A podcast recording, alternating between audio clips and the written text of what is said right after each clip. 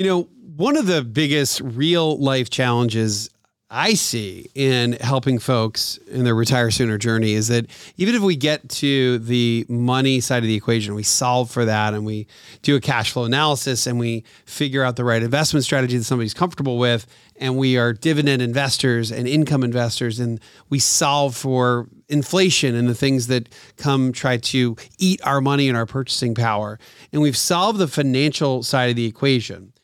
The next big piece of figuring out a next phase is what are we going to be doing in retirement? And it sounds easy. It sounds as though, well, financially, I can now do what I want to do. I can go to coffee shops if that's what I want to do for two or three hours in the morning. I can do long lunches. I can play golf. I can play tennis. I can do all the core pursuits that I want to do. It still very often falls short of what we expected it to be. And part of that, eh, what we discover here in today's interview with George Jerjian, is that it's not easy to keep our identity intact. It's not easy to keep our relevance to the world. Even if we're full of core pursuits, we may have lost our identity, and that wears on us over time. George, who's the author of Dare to Discover Your Purpose, dedicates his life now to helping people find their purpose and their identity. And it's beyond just having core pursuits.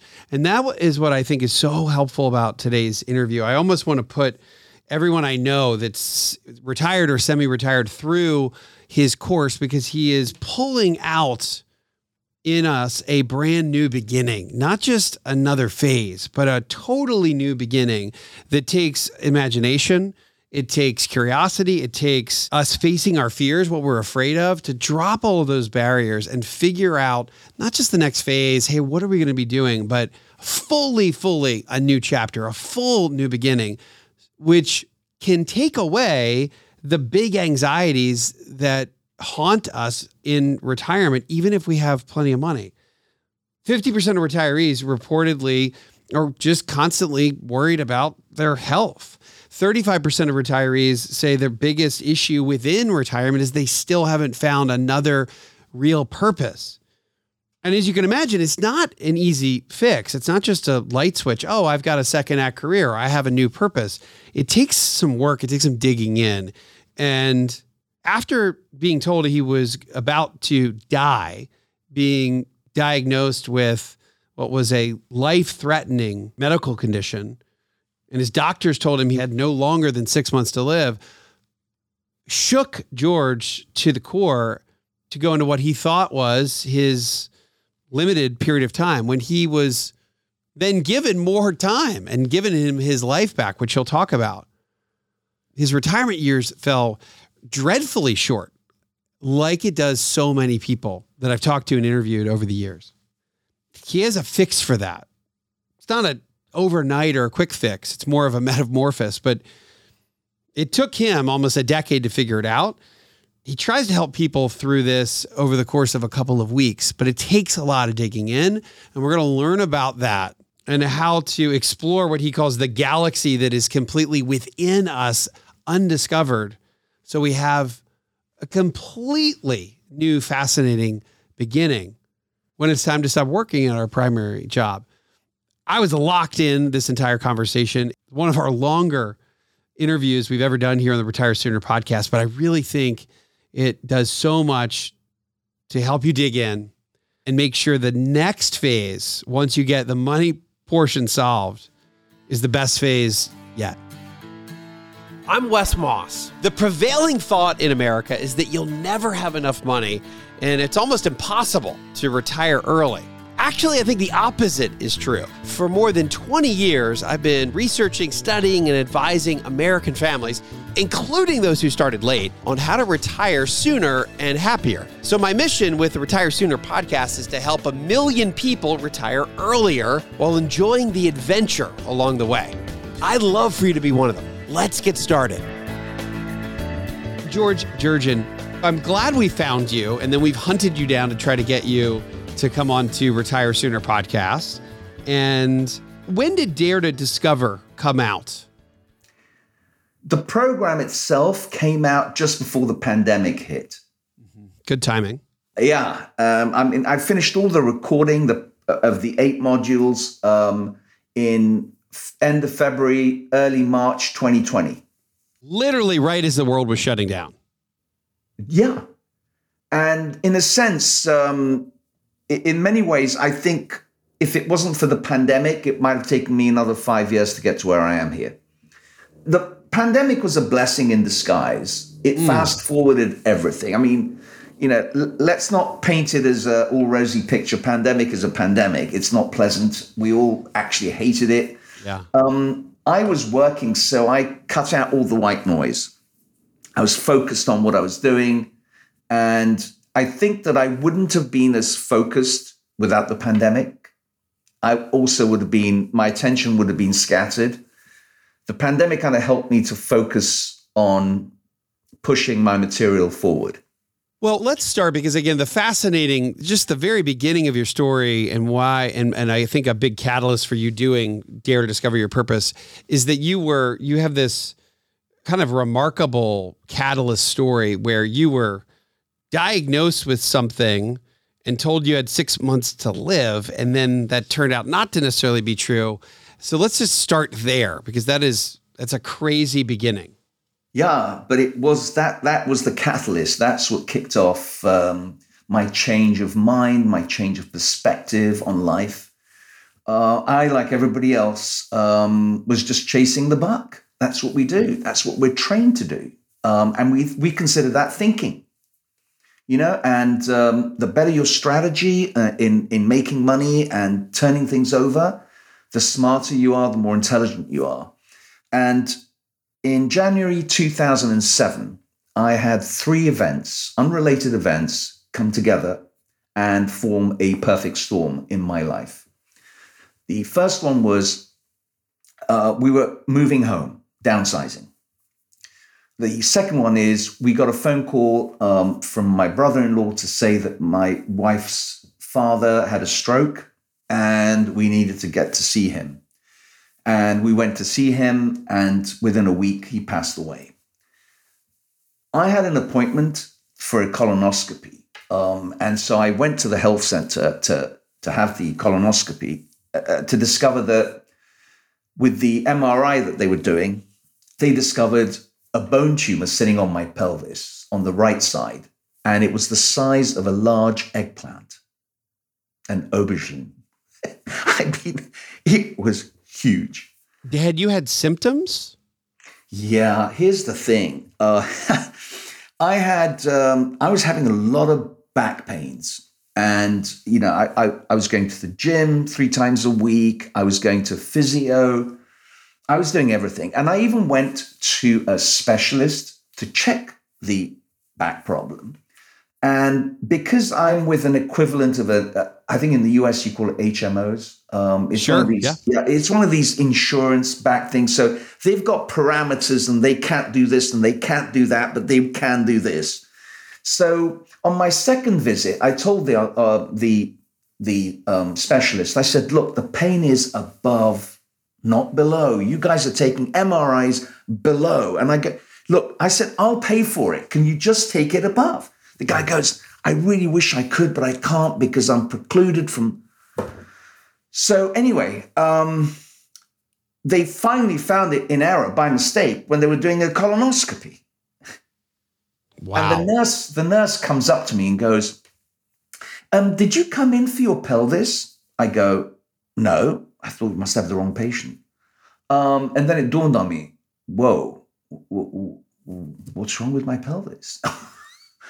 Um, so yeah, and then uh, literally the next day, um, I'm seeing an oncologist, and um, so I go in with my wife, and we see the oncologist, and the guy says that uh, it looks like you have a bone tumor sitting on your pelvis, and in 98% of cases, uh, bone tumors are secondary cancer, which means it's spread across your body, and which means inv- invariably that there's nothing we can do and that you're looking at six to eight months tops. Holy. So just you you went from normal life to extraordinary fear all within just a day. Just Yeah. It's it's it's um it's like it's be, it's like being hit by a truck and you're just out of it. You're kind of I was in this space of having an out of body experience. I'm looking at this guy, he's dying. That can't be me. That's him. That's not me. And you didn't at the time. You didn't even feel bad, all that bad at the time. No, I mean, it was just the back pain that was constantly annoying me, but not all the time. It came and went. And occasionally I'd have a sciatica pain, but that's the only indication I had. Anyway, long story short, three weeks of tests. And I'm talking about weird tests. I'm not going to go into the details because uh, I don't think we have time for that. But essentially, for three weeks, I'd get up every morning. I'm looking at the sunrise and going, how many of those am I going to see? So I had thoughts like that. And but what was surprising to me, or actually shocking to me, was that I wasn't afraid of death. Hmm. And I see it's bizarre because, you know, prior to this, if you'd asked me, you know, would you be afraid of death? And I'd go, yeah. Truth be told, of course I am. I'd be afraid of death. But there was a calmness around me. The only thing that agitated me was that I had two da- I have two daughters and they were teenagers at that time. And I wasn't going to be around for them. That was killing me. That was the only thing that was really um, causing me to well up from time to time. Uh, the fact that I wasn't going to be around, I wasn't really thinking about that. It wasn't. It wasn't top of mind. Um, I was wondering, you know, what things I wanted to do in the next six months. you know, to to make sure that you know my cup runneth over. You know, I wanted to make sure that yeah. So you didn't get hit with this overwhelming anxiety around death necessarily. You were more worried that you're leaving behind teenagers as a parent and were you also though was it though that thinking okay, it's so definitive, I really only have 6 months. What can I do in these next 6 months? Yes. Without without necessarily a whole lot of anxiety around what they had told you that you're you only have 6 months left to live? When I'm looking back on it, I think what was a saving, um, I, I, to answer your question, I think what was a saving feature for me was that we were busy packing, moving homes. And this so, is, by the way, in the UK. This is not when you're in the United States. This is no, in no, the this UK. Is, this is in London. This is all happening in London. All in London. Yeah. So I'm I'm so busy packing. It's almost like it was a weird sensation because I had almost I was almost numb. I'm going through a process of packing, moving, you know, what's going to storage, what's going to our new place. And I'm thinking, you know, what is all this about? And I realized the futility of all this stuff, you know, because I'm leaving, mate. I'm not around. you know, um, I'm kind of almost doing it for my wife, as it were, um, helping out. But I, I, I hadn't quite processed the magnitude of what was coming. So then they go into these tests. So you're busy right. packing. Three weeks of tests, right? And they keep they're going back and forth to see yeah. how much this is spread, etc. Yeah, they did all kinds of tests uh, to find out if there was uh, any spread of cancer. So they they did all these tests, and three weeks later, we go and see the oncologist, and he says, um, "I've got some good news and bad news. The good news is that um, your bone tumor is benign, but aggressive." Benign means that you're not going to die. Whoa. Aggressive means that it's we got to we got to take it out, which means an operation, and it looks like it could mean you need a hip replacement, etc., etc. Serious operation. Yeah. What a roller coaster. It, well, the thing is, is I punched the air because, like, my death sentence has been commuted to six months, right? Right. So I, I was super happy, but um, I was thinking to myself that you know even with this six month thing, it's not fun. But I thought, but myself, hold on, you did, but after they realized it was a benign, you you no longer thought you were going to die. Oh yeah, because I mean, the guy said if it's benign, it's just we just need to operate and take it out. Got it. Uh, it was it's the fact that when actually he said to me, "You're you're lucky because you belong to the two percent club." So ninety eight percent of the time it would be, and Yeah. this you you fell into the two percent. Exactly. But I you also went through almost an, an entire month of just saying, "This is it." So I've got Yeah. six months left to live. Yeah. But on reflection, it was a blessing in disguise because it woke me up. It woke me up to really live a life that I should have been leading instead of the kind of fake life that I'd been living until then. George, let me ask you this. The I think of how you describe, I think what you said in the beginning today is that you were chasing the buck.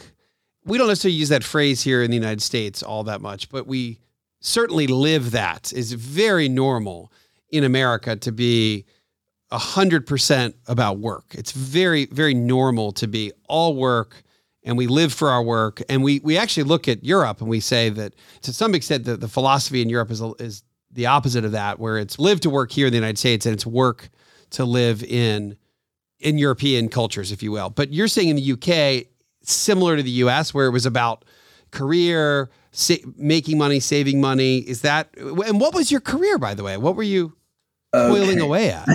So, which one do you want me to answer first? All of the above. All the above. Okay. Just uh, quickly going back. Um, I lived in the States for eight years and um, I was brought up with a strong work ethic. Um, it's perhaps not a very uh, British thing, but to be fair, there's a lot of Brits who work very hard. Um, but the Brits don't have the same work ethic as the uh, Americans or North Americans. But that said, um, I think in North America, when people are working at jobs they love, it's not really work. It's hard work when you're working at a job because you need the money and you're working at the job because of the money. And that's where it's very painful. And I think it's also very self destructive if you're working in a job because of the money. Which by the way, George is extraordinarily prominent here. Absolutely. It is it I'm not going to I'm not going to say it's 98%, but it is 80 80 90% of people would rather not be doing the job that they're doing. Well, I think that's the sad thing about it, and the, and but and I don't blame them because I would say that kind of in a good part of my life I was doing that myself. Yeah. So you know, What- by, by the way, what industry?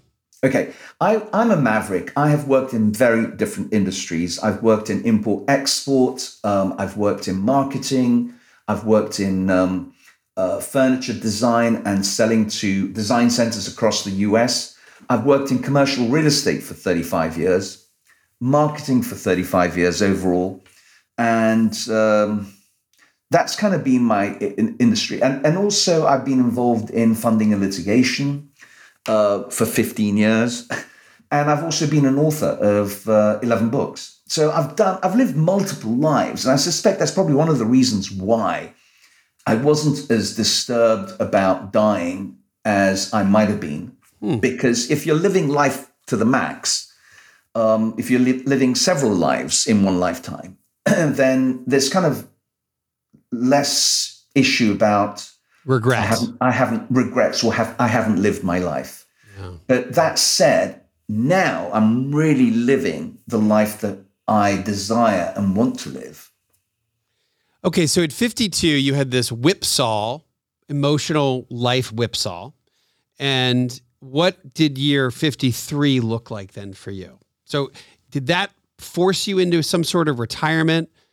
Was it a catalyst for you to rethink the the plate spinning career that you had? Which, by the way, we understand this very well here in the United States, and I and I do, where it's not uncommon to have a couple jobs, a couple very real jobs, not side gigs, but full time job number one, full time job number two, sometimes full time job number three. So we end up working just all the time. And it's not totally uncommon. It sounds exactly like what you were doing. So was there a big downshift or was it a massive change in what you were going to do with your time? Okay, that's a really, really good question. Um, I took the slow lane. Um, I decided that, okay, time is the most important commodity I have now, uh, which I wasn't aware of. Because until then, I thought I was immortal. I mean, I know it sounds stupid, but I think the way we live our lives, we literally function as though we are immortal. And that's the danger because we're not. And so it's we're living a delusion. So at 53, I decided the best thing to do is I retire because that's what we've been programmed to do, right? Work stops, you retire. And I didn't even know what I was doing in retirement. I wasn't fully retired, I was semi retired. And believe me, that sucked. So I thought full retirement, oh my God. I Hold on, just not- explain. So you're 52, you were semi retired, and then you went to fully by 53? No, no, I, I did not fully retire ever. I, I, I was semi retired for 10 years. So, what I was doing was instead of having one thing that I was focused on doing, I was only doing what needed to be done and filling time doing things that I wanted to do. Like what? Playing golf, traveling, um, going for long breakfasts, long lunches, and sometimes long dinners. doesn't I sound wanted, doesn't sound awful, by the way, George. It, but no, no. The first six months or a year, it's like this is the life, and then boredom sets in because you're filling time. Yeah, you're not passionate. You're not invested in something with passion. And I got to tell you, passion is beautiful. Filling time, which you think is kind of a dream world situation, an ideal situation, is a nightmare. Okay. You're catching me fresh off of having coffee in a coffee shop for the first time in probably seven years. I was in Tampa the other yesterday, and we had a meeting set up in a coffee shop at 10 a.m. So there was no real rush, right? 10 a.m., easy time. And I looked around and I thought, wow, this is cool. Like, I, I get why people, you've got, it was the perfect coffee shop scenario in a cool little area of Tampa. It wasn't a chain, it was its own little coffee shop with some character. And multiple people were uh, with their headphones and their laptops, and they're clearly working. And then you've got me, I had a four person meeting, and we had a, hour and a half coffee chat. I had an almond latte. It was wonderful. And I thought, no wonder people love these coffee shops so much. I totally forgot what it's like. Like I get it. So you did that for about a year and it was cool in the beginning. So you had a what was that feeling like? Was it a were you relaxed? Were you ex- excited that you get to tell me about the feeling of that, the, at least the beginning that was fun?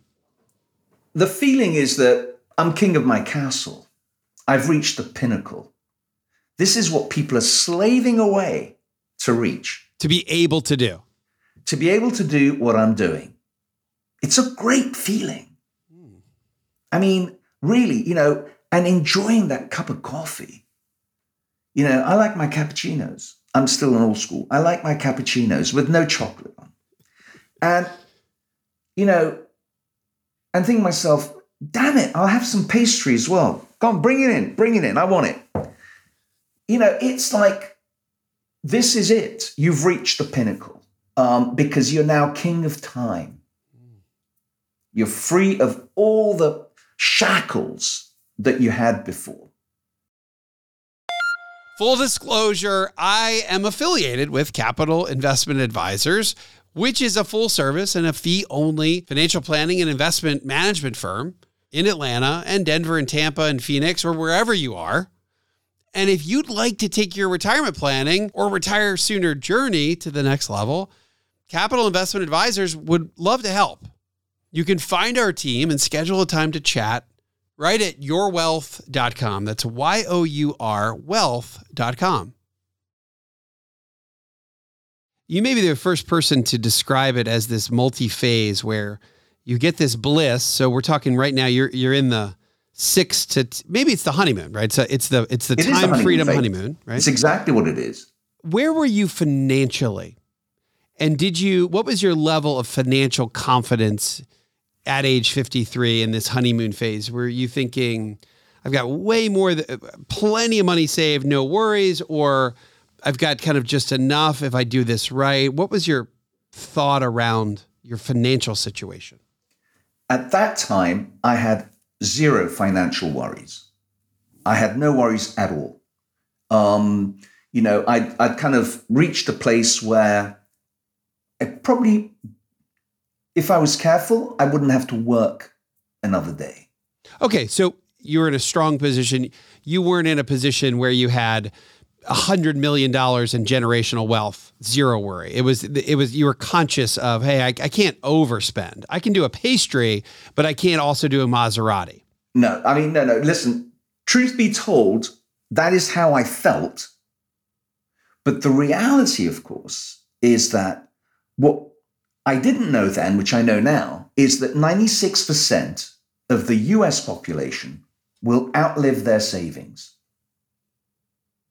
That is based on Charles Schwab saying that retirees need about $2 million savings, total savings, um, to retire reasonably comfortably.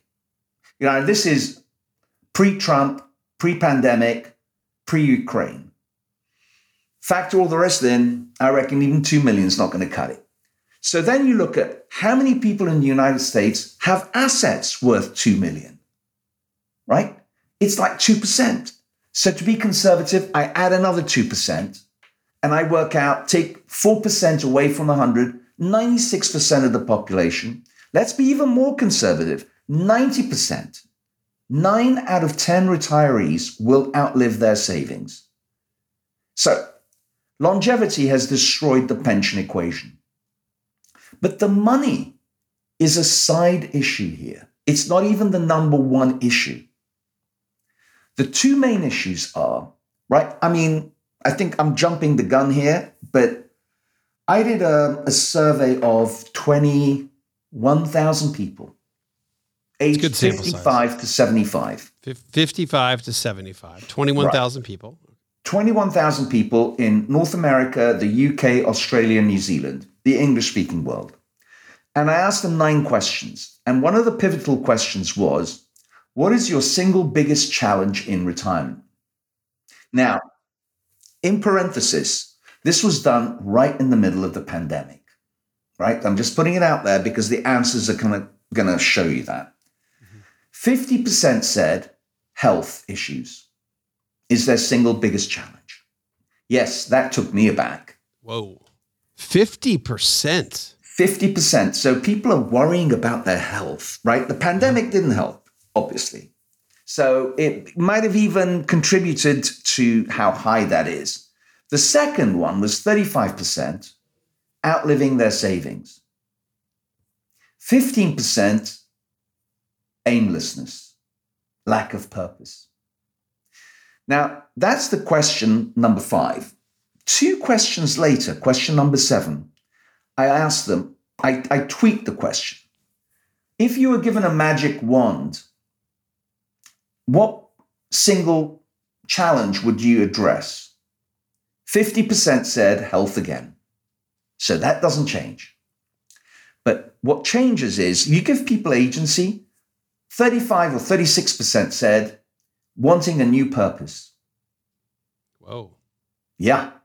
The finance and the purpose flipped over, which was a fascinating thing. But after I'd done this study, which took a year. So hold on, hold on. So it makes sense. So health stayed the same. But instead of worrying about outliving their money, 35%, now 35% if they had a magic wand would figure out a new purpose. And Correct. then and then the, the latter part would was the rest of it a money concern? Uh, yeah, the 15%, 15% was money, yeah. Okay. So it's interesting when you give people agency, you know, money is not the most important factor. Hmm. But money's not the most important factor because after I did the study, you know how I was telling this to an engineer. Um, you know how engineers tick boxes. You know they they check everything, they tick boxes, and all the boxes are ticked, but you have this nagging feeling that something is wrong, something isn't right here, and that's the feeling I had when I finished the survey. And I realized that when I came across uh, a quote from Henry Ford, who said, "If I had asked people what they wanted, they would have said faster horses."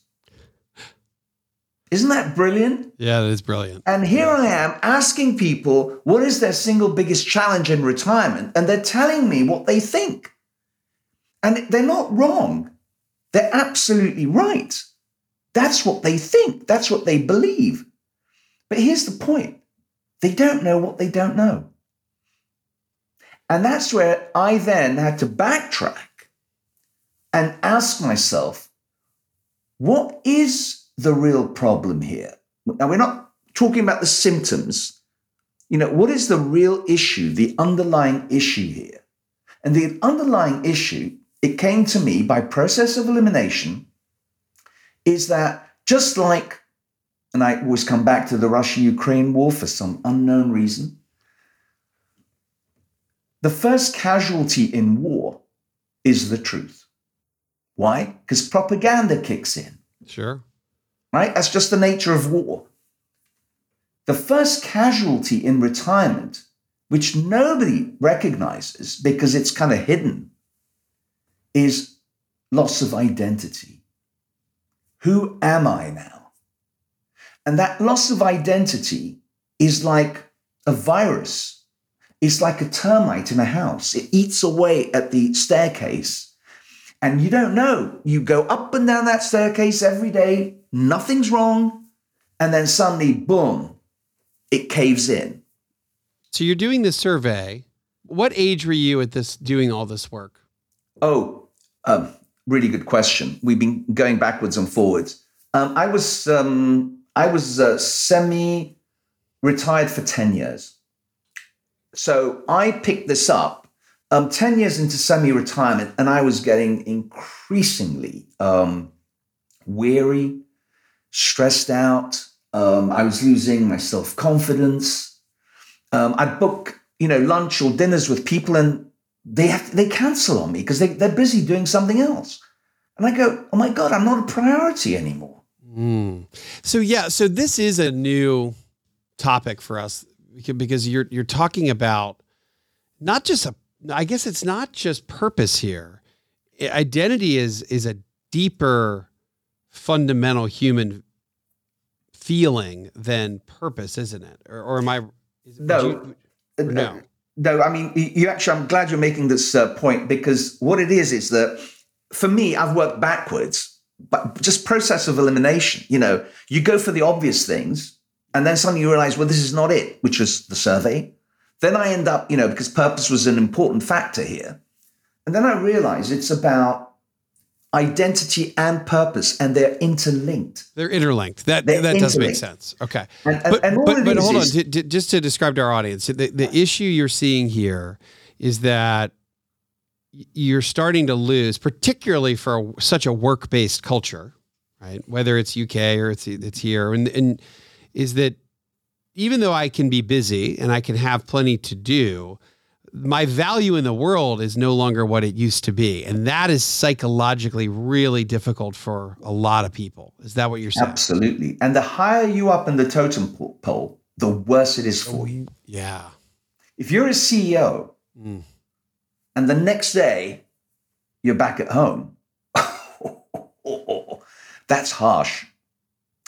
And um, for those of us who are not so high up the totem pole, there's a relief that there's karma in life. You know, I'm not doing so badly.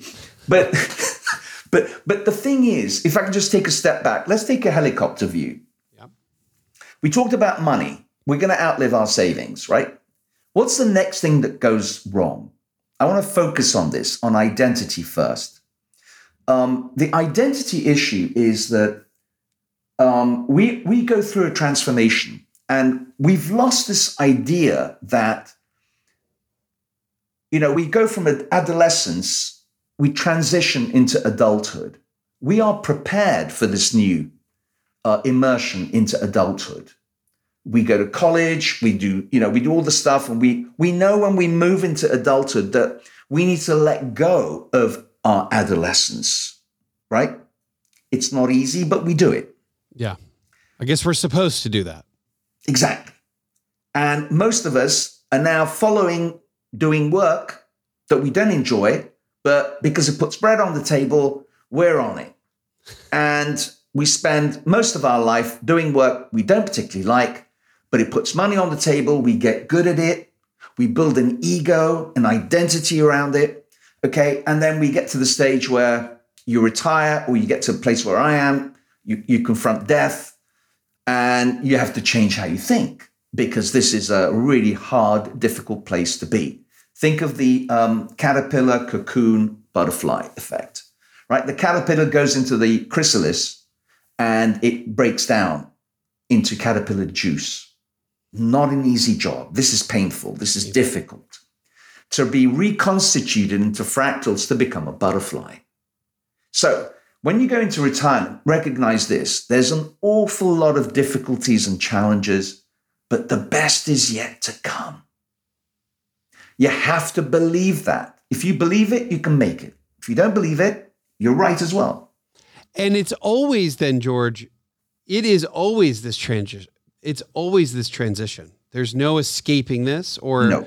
it, does your work help us get through that metamorphosis in a more informed way? And and what is that? Is that That's um, again really, really good question. We move across, but just before I answer that, can I just finish off the um, Yes. the thread? So identity and purpose uh, they they are interlinked because they're two sides of the same coin.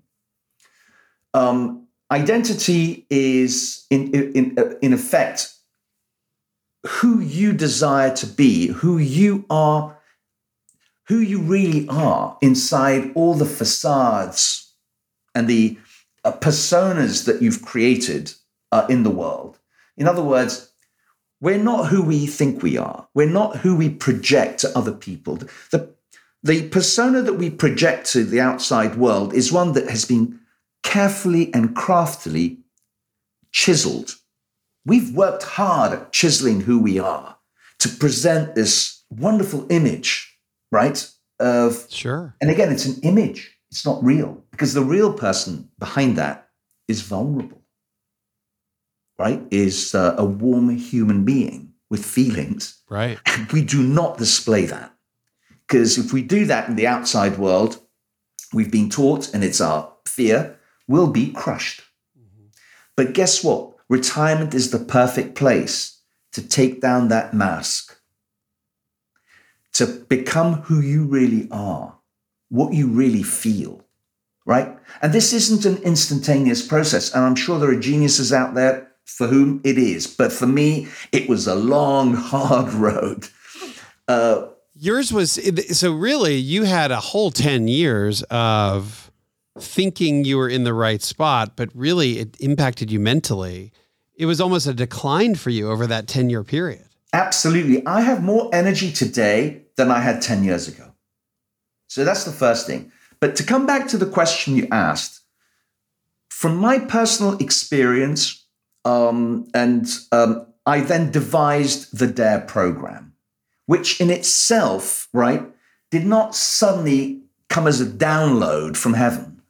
Um, I, Download from heaven. I worked it out. You know, I mean, I chiseled at this, I worked at it, and it didn't come out right the first time. Um, it had to be played around with. And ultimately, it was this wonderful woman that came out and said, George, I've got just the right word for you. It's dare. And I go, What? She said, she said, Yes, because the first part is discover what retirement is and what it's not, which is what I was saying, but not in those words. The second letter, A, assimilate, is about assimilating new information about our minds, particularly our subconscious mind, which is 99% of our mind, but none of us are ever taught how to use it. Right? Because we all been programmed to work in a certain way to deliver certain goods. And chisel our image. Exactly. And not to be who we are so we can take orders and do it. R is for rewiring our mindset. And E is for expanding our horizons. Now, there's a lot of material here which I can't go into, but the word dare in itself is also really important because it's another word for courage. And you need courage to unretire right? Anybody who unretires, I salute them because they're taking a risk. They're taking a risk from being in the safe place, which, by the way, of course, we know is not a safe place to be because you're a plankton and you're going to be eaten. it's over. You will outlive your savings. You're going to actually outlive your savings and you're going to run out of money at the worst possible time. Most people, most people. Most people, yeah.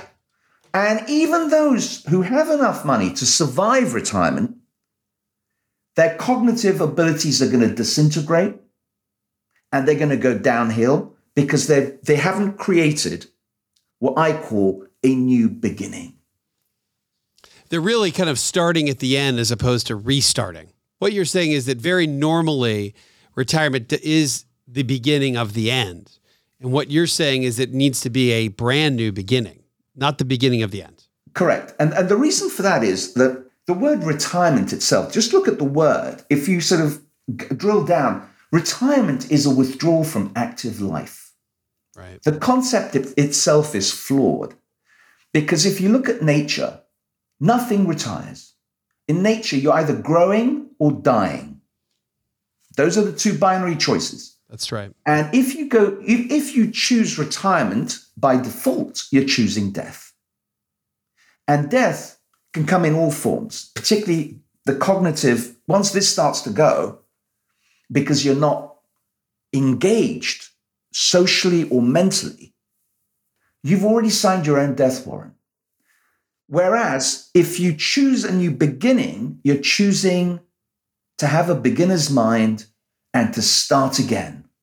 I want to get to choose a new beginning, but if we right. go back to where we fall and we're 62 or 65 and we've stopped working. Right.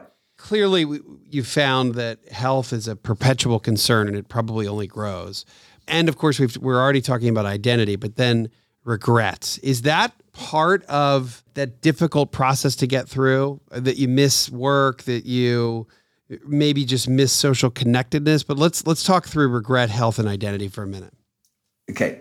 Um, just thinking about uh, you, know, you you retire right? The mindset you're in is that i've done everything. I'm i'm you know i've i've reached the top of the top of the game. I've got all my certificates up on the wall. I've got all my books, and now I'm an elder statesman. People come to me. Guess what? Nobody's coming to you. Nobody wants to know you anymore. You're a has been because you've chosen to retire. And you're surprised that nobody's going to knock on your door? Trust me, it's a very lonely place. And you don't want to disengage from people. Now, here's the caveat I was studying um, Dr. Elizabeth Kubler Ross's work. She's the Swiss American psychologist who um, interviewed hundreds of people on their deathbeds. And what she discovered is that a great majority of them had regrets. In fact, more than that, they were actually angry. They were angry and resentful because they had not lived their lives. They had, what do I mean by that? What I mean is that they had lived the lives that other people had expected of them. Mm-hmm. And invariably, it's your deceased parents whose voices are still churning in your head. So you're doing what you were told to do. And if that doesn't work, your spouse helped you to think that way. right. And so for some of us, including my good self, right, even your kids end up telling you what to do. So it's like, hello, who's looking after me? I'm not standing up for myself. I'm supporting other people. Yes, love is really important. And listen, I'm a family guy. I, I, I love my family to death. Well, close. But you know what I mean? The point I'm making is, is that what we don't realize is we betray ourselves for the people we love. And the danger here is, is this that on your deathbed, you'll be kicking yourself. Because guess what? The truth of the matter is this. We've all heard the adage, love your neighbor as yourself. It's an equation. Love your neighbor as yourself. So here's my question to you. If you don't love yourself, how can you love your neighbor? and therein lies the problem. If we go back to this this thought of regret, is it that so we're, we're listening to what our parents told us to do, what our spouse tells us to do, what we think we're supposed to do, and we regret that we didn't take chances, or is it that we regret that we didn't live the last 20 and 30 years doing what we wanted to do because we were stuck in a retirement quagmire and just were slowly sinking? Is that so much of the regret? The regret is that we succumbed to our fears fears of lack of money, fears of rocking the boat, fears of my spouse will leave me if I do what I want, fears that I'm going to upset my kids. And it's about putting other people, other people's needs before ours. And ultimately, here's the question. If you take that chance, if you take that risk to be who you are meant to be, what kind of message do you think that will send to your kids and grandkids? See, grandpa took a chance at the age of 68 and started a new business. He took a chance and he actually left his spouse and went to Arkansas to start some farm. I don't know. Wait, George, you didn't move to Arkansas and leave your wife, did you? Not yet. it, we haven't got there yet. But my, my point is, is that nothing is off the table. But we do. Oh. We so culturally we do, whether it's in the United States or it's in, in the UK you're right. The prevailing thought is that anything new and big is totally off the table. And you're challenging that. So that what is saying, yeah, what I'm saying is is that okay, here's the point. Only in the face of death, and this is one of the reasons why in our society we don't like to talk about death, we don't like to face death, and everything is um, anesthetized around death, right? Funeral homes, closed casket. Nobody wants to see death. Nobody wants to meet death, yeah. and we we're almost um, in denial, and we don't realize that if we don't keep this is what the Benedictine monks used to do. One of the things they used to be told is for five, 1,500 years, Benedictine monks have been told to keep death top of mind. Why? Because A, we none of us know our date of death. Secondly, if you really want to engage in life and be present in the moment and enjoy each moment that we have, which is not guaranteed, know that you might not make it to the end of the night. So here's my question living in a lie because it's convenient and it's, it, it's um, we don't rock the boat. We're not helping anyone, least of all ourselves. George, tell me some. So you've dedicated your life to this new, uh, let's call it an unretirement phase, finding identity, finding purpose. How do we do it? How do you take? I love this idea of just totally starting over, taking off the shackles, and maybe some examples of folks that you've worked with or interviewed or talked to that really did a great job of restarting new beginnings, a totally new chapter. How do we do it, man? Okay. Um, first of all, I wish everybody could do it, but obviously, it's everybody has to make that personal choice. You can take a horse to water, you can't force it to drink. Um, to give examples, I mean, um, I, have got three at the top of my mind. Um, I'm thinking of a guy, uh, actually, a woman by the name of Judy from Nashville, Tennessee, right? Here's a woman who was depressed for years she was unhappy, depressed. She didn't know what to do. She was retired and it just, she was stuck. And then she did my digital course, my eight week online digital course, and transformed her life completely. In fact, on my website, I've got her testimonial. She says, I saved her life. Which I, I'm not sure I go that far, but it's very nice of her to say that. But she said, I saved her life because now she's totally engaged in what she's doing. She's working towards getting herself. She's she was in IT and health, and um, I don't know for six years or something. She was like drifting, going nowhere, very depressed. Everything semi-retired. Um, I I don't know if she was semi-retired or fully retired. I think she was sort of fully retired. Yeah, okay. but she did my course and she found herself creating a new beginning for herself. And she's now finishing um, a personal trainer certification. Totally different than what she used to do. Yeah. And now she's going to focus on people her age, you know, so she's serving her tribe, which is what I do, right? My clients range between 55 and 75, right? That's my purpose is, and in fact, it's on my website. It says my elevator pitch is I help retirees find a new beginning. So she has found her new beginning. So that's Judy from Nashville, Tennessee. Yeah. Then I have John Rick from uh, uh, St. Louis, Missouri. He was a fundraiser. Uh, he's 70, he's actually, no, he's 80 something now, 82. Um, uh, and five, four, four years ago, um, I, I helped him. He was struggling because at 78, he couldn't find new clients. New clients would say, would worry that he might drop on the job. Ah. right? So too old to is, hire you. Yeah. too they old to be hire. Hired. So yeah.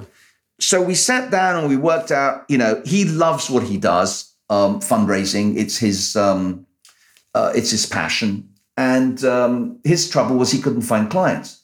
So we worked around it and he discovered that if he worked with a company, a fundraising company, if anything happened to him, there's a fallback situation. So all is not lost. And the company recruited him and off he goes. He's now serving. First of all, he says he's got more energy, enthusiasm now than he's ever had. At 82.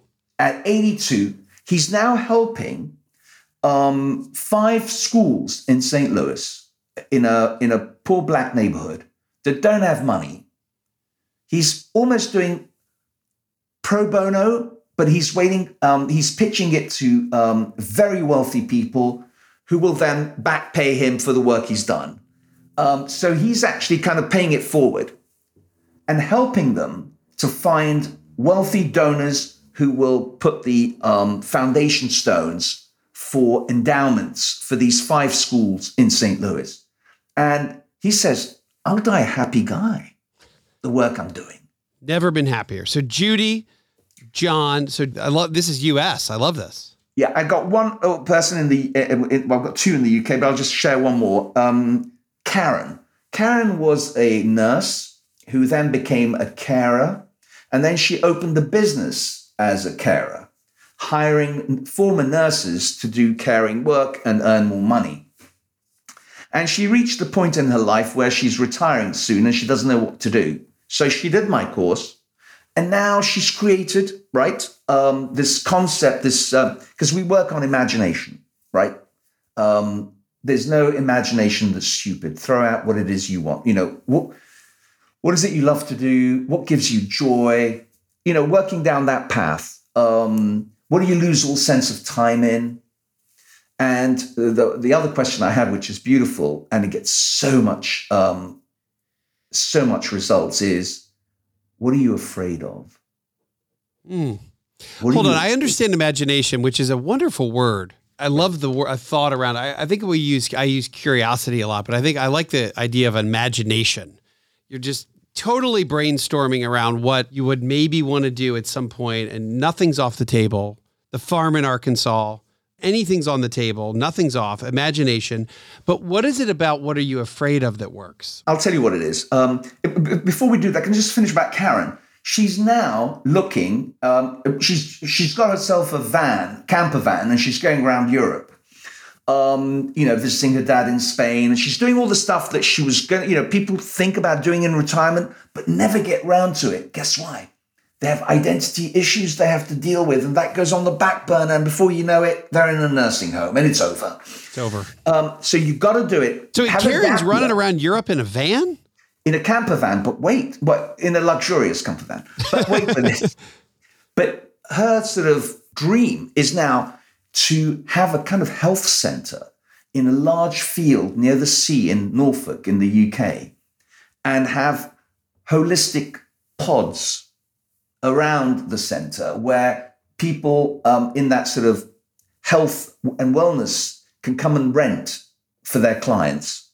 And she's going to have, um, you know, she's going to make honey, she's going to make various stuff, but she's got this wonderful thing, and you know, she's going to sell out. She was afraid her daughter, one of her daughters, um, who's on her own, um, would feel bad that she's leaving her, and I go, well, might she not join you?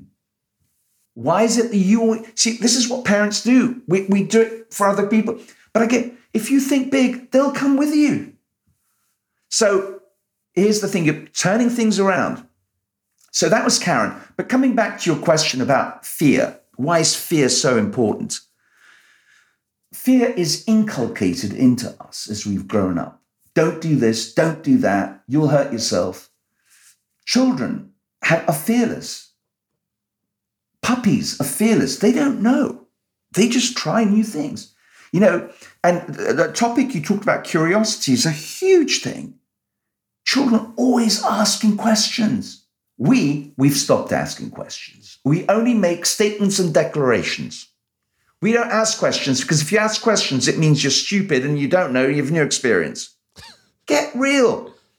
So, curiosity is hugely important. But coming back to fear, and I love, I love this quote from Joseph Campbell, the American mythologist, who said, The cave you fear to enter holds the treasure you seek. In other words, what you're looking for is right behind that fear. So, what are you afraid of? As you take people through this journey, this new beginnings, whether it takes, in, in your case, it maybe takes a couple of months. You say it's eight weeks, but that's a fair amount of time to put into it. But it doesn't seem like a tall order either because it is such an important restart. So you take people through for, I don't know, you said eight weeks or so, and you're constantly getting them to imagine what they could be doing, drop the fears of what they think they shouldn't be doing. And ultimately, they arrive at some sort of new blueprint or new destination. That's what your purpose now is. Okay. My, my, yeah, my, in a nutshell, yeah. So my purpose is, if I can rephrase that, is people do this eight week course, which is 90 minutes each week. This is the live one. 19 minutes each week with me. I go through a 30 minute presentation to give them the material. And the next hour is spent on the exercises. And the reason I spend that and I kick off with the exercises is because it starts to trigger things. And they start asking questions. And then suddenly, oh, yeah, that applies to me too. So there's a lot of banter that goes on and conversation. And each week it's the same thing until the eighth week, we end up collating all these exercises into a one page document, which I call a blueprint. Now, the blueprint is effectively saving them eight years of work. Because it took you eight years to figure this out. It took me longer. I'm just being generous. it took me longer. It, it, it, what I'm, what I'm trying to do is fast forward from where you are now, retired, stuck, to moving into the next stage. And I was lucky. Most people who've been retired for eight, ten years, well, I was semi retired, so it's not quite the same. But if you're retired, this starts to go, it's over. You can't come back. The plane has already landed. Yeah. And in your case, you were almost about to be landed and you really took the plane out of a nosedive. I was so unhappy, I pushed myself out. And, and, and I went to learn about mindset. Um, and I mean, the story I didn't tell you is I actually um, I came to the point where it was so bad, I ended up doing a 30 day silent retreat in North Wales. What is that? That was one I've of looked the. at Wales. I I want to say across the. If I would be in, in near Liverpool and I look across almost a bay and I can see Wales, where was I? Yeah, you. Um, I was near Snowdonia, the Mount Mount Snowdon, uh, which is not too far away from where you were just pitching. Um, and it was in the Clwyd Valley. Beautiful. A silent retreat? Silent, 30 day silent retreat. It's um, uh, an Ignatian Jesuit retreat. Sounds dreadful, by the way. It, it, I know it sounds dreadful. Believe me, it was one of the best investments I've made. Um, me, I'm a talker. Three days in, I was ready to shoot myself.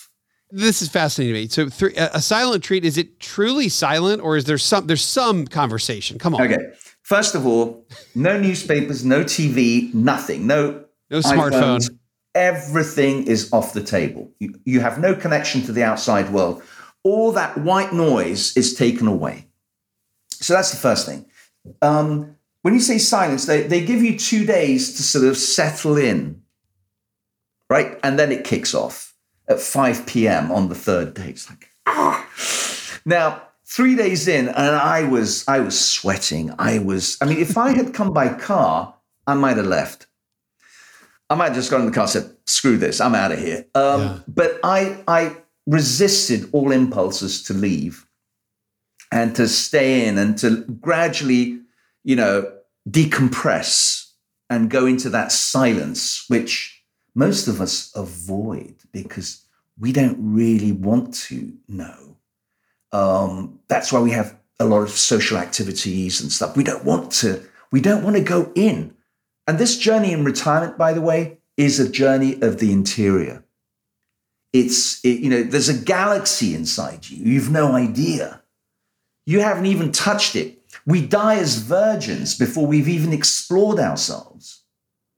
We always look to explore the universe outside us, and we don't realize there's a galaxy within us. I feel like almost everything you say is, is like a great quote. You almost speak in wonderful quotes. There's a galaxy you, within us, there's an entire galaxy within us. So three days in, you're totally silent and keep going. Are you really not able to? There's nobody to talk to? All right. Or there's got to be a guide or a Sherpa or something. Of course there is. There's a spiritual director. I had a wonderful woman, um, a nun, who was a psychologist. Yeah, Psycho- and, um, a psychologist nun. All right. Yeah, and in she Wales, was wonderful. Um, I would. Um, I had a meeting with her every morning at eleven o'clock for half an hour, thirty minutes, in which in that thirty minutes you spend the first fifteen minutes sharing what was going through your head, your mind, your heart the previous day, and the next fifteen minutes is on what you're going to be doing the next day. Well, you know, the current day. So um, three days in, I remember I was gagging to speak to a nun. Can you imagine? That's how bad it was. I was, I was. so um, she came in with two cups of tea, one for her, one for me. And I said, Sister Anne, it's so good to see you. she nearly dropped those cups of tea, but anyhow, yeah. But uh, she was a lovely woman. And um, great banter. She didn't take any prisoners. Um, and it's amazing. I mean, one of the things that uh, uh, came out of that was uh, an exercise, which, by the way, I do in my course in a slightly sort of uh, lighter version, um, is doing an audit on your life, which means going back to the very beginning, childhood. You know, um, I chose a house. People can choose a river or whatever. I chose the homes I'd lived in throughout my life. And so I went in each home and I thought, you know, what good stuff happened here and what bad stuff happened. And so I, and I'm a writer, so I wrote two notebooks, thick notebooks over that sort of month of all the stuff that was coming out. And I wrote it, and I was able to then go back and look at the uh, at what I'd written, and I recognized that none of the good stuff that happened in my life could have happened without the preceding bad stuff. In other words, the difficulties and challenges I had opened me up to new things and good things that could not have opened up without the preceding. Um, so, and in the end, I ended up selecting 12 stories in my life, and I wrote a book called Spirit of Gratitude crises are opportunities because opportunities invariably come to us um, during a crisis. So, for example, our lives are going beautifully, humming away, and suddenly shit happens and that's all taken away from you, right? And it can happen to any of us, it probably does, and not just once. And it forces you to go down a road you would never have gone down. And so, in a sense, having done that, I realized that even my bone tumor was a blessing in disguise. Mm-hmm. And now, you could have told me that when this was happening, and I would have looked at you like, you need some sort of an operation. There's something wrong with you. Um, but on reflection, in hindsight, it was a blessing in disguise. I woke up.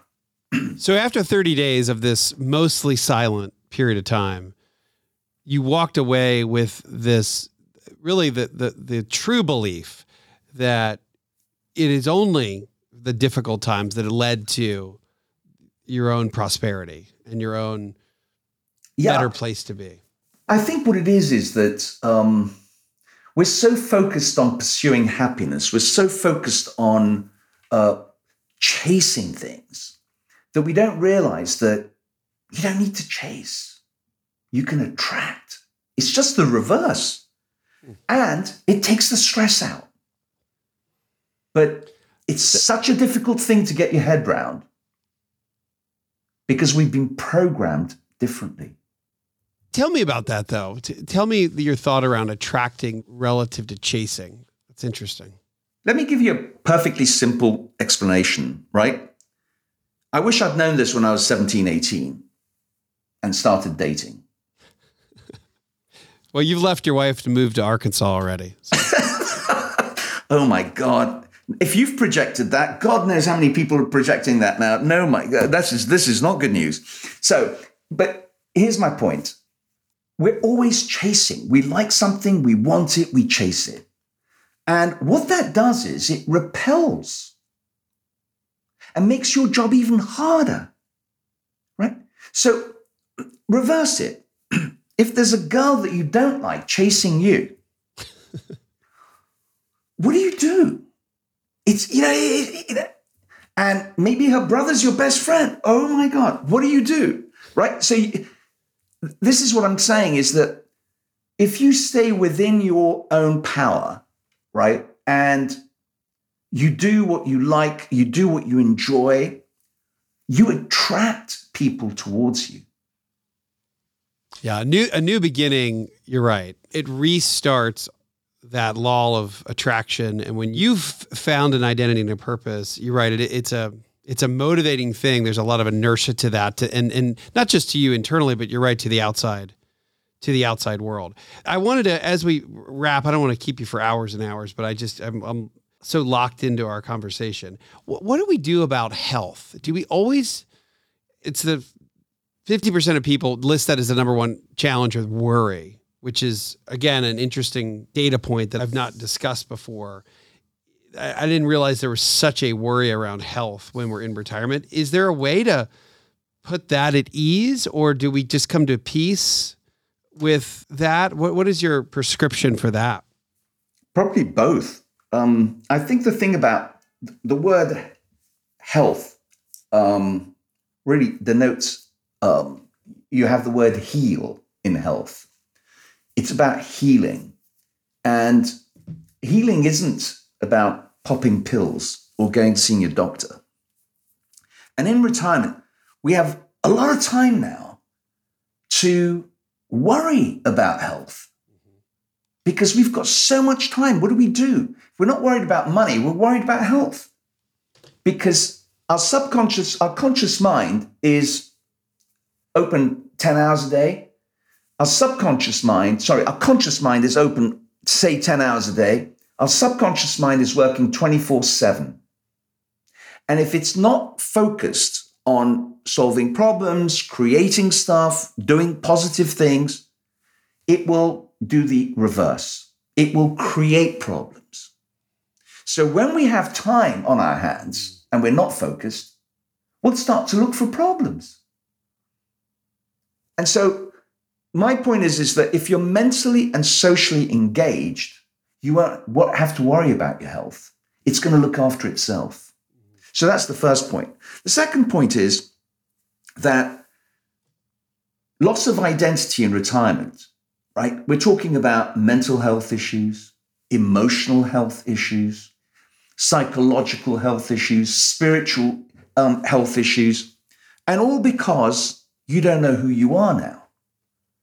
But if you create a new beginning, you now have a whole new life ahead of you where, you know, you might not have the energy that you had when you were in your 40s, but guess what? You're going to have a different kind of energy, a kind of spiritual energy. You know, you're moving from knowledge to wisdom. You're moving from role to soul.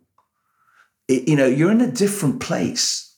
And uh, it was Cicero, the Roman uh, philosopher and senator, who said, Old age is the crown of life, our life's last act, which means the best is yet to come. But we live in a consumer society where if you if you hit 30 or 35 in California, you're over. Your life's over. It's finished. 35 in California is old. right. You know, it's over. It's not. It's just another new beginning. And you have to believe that. How much fun do you have doing these courses as we as we wrap? Do you do these in well, obviously you do them via Zoom or, online, but you're there for these or or this is something a self-study?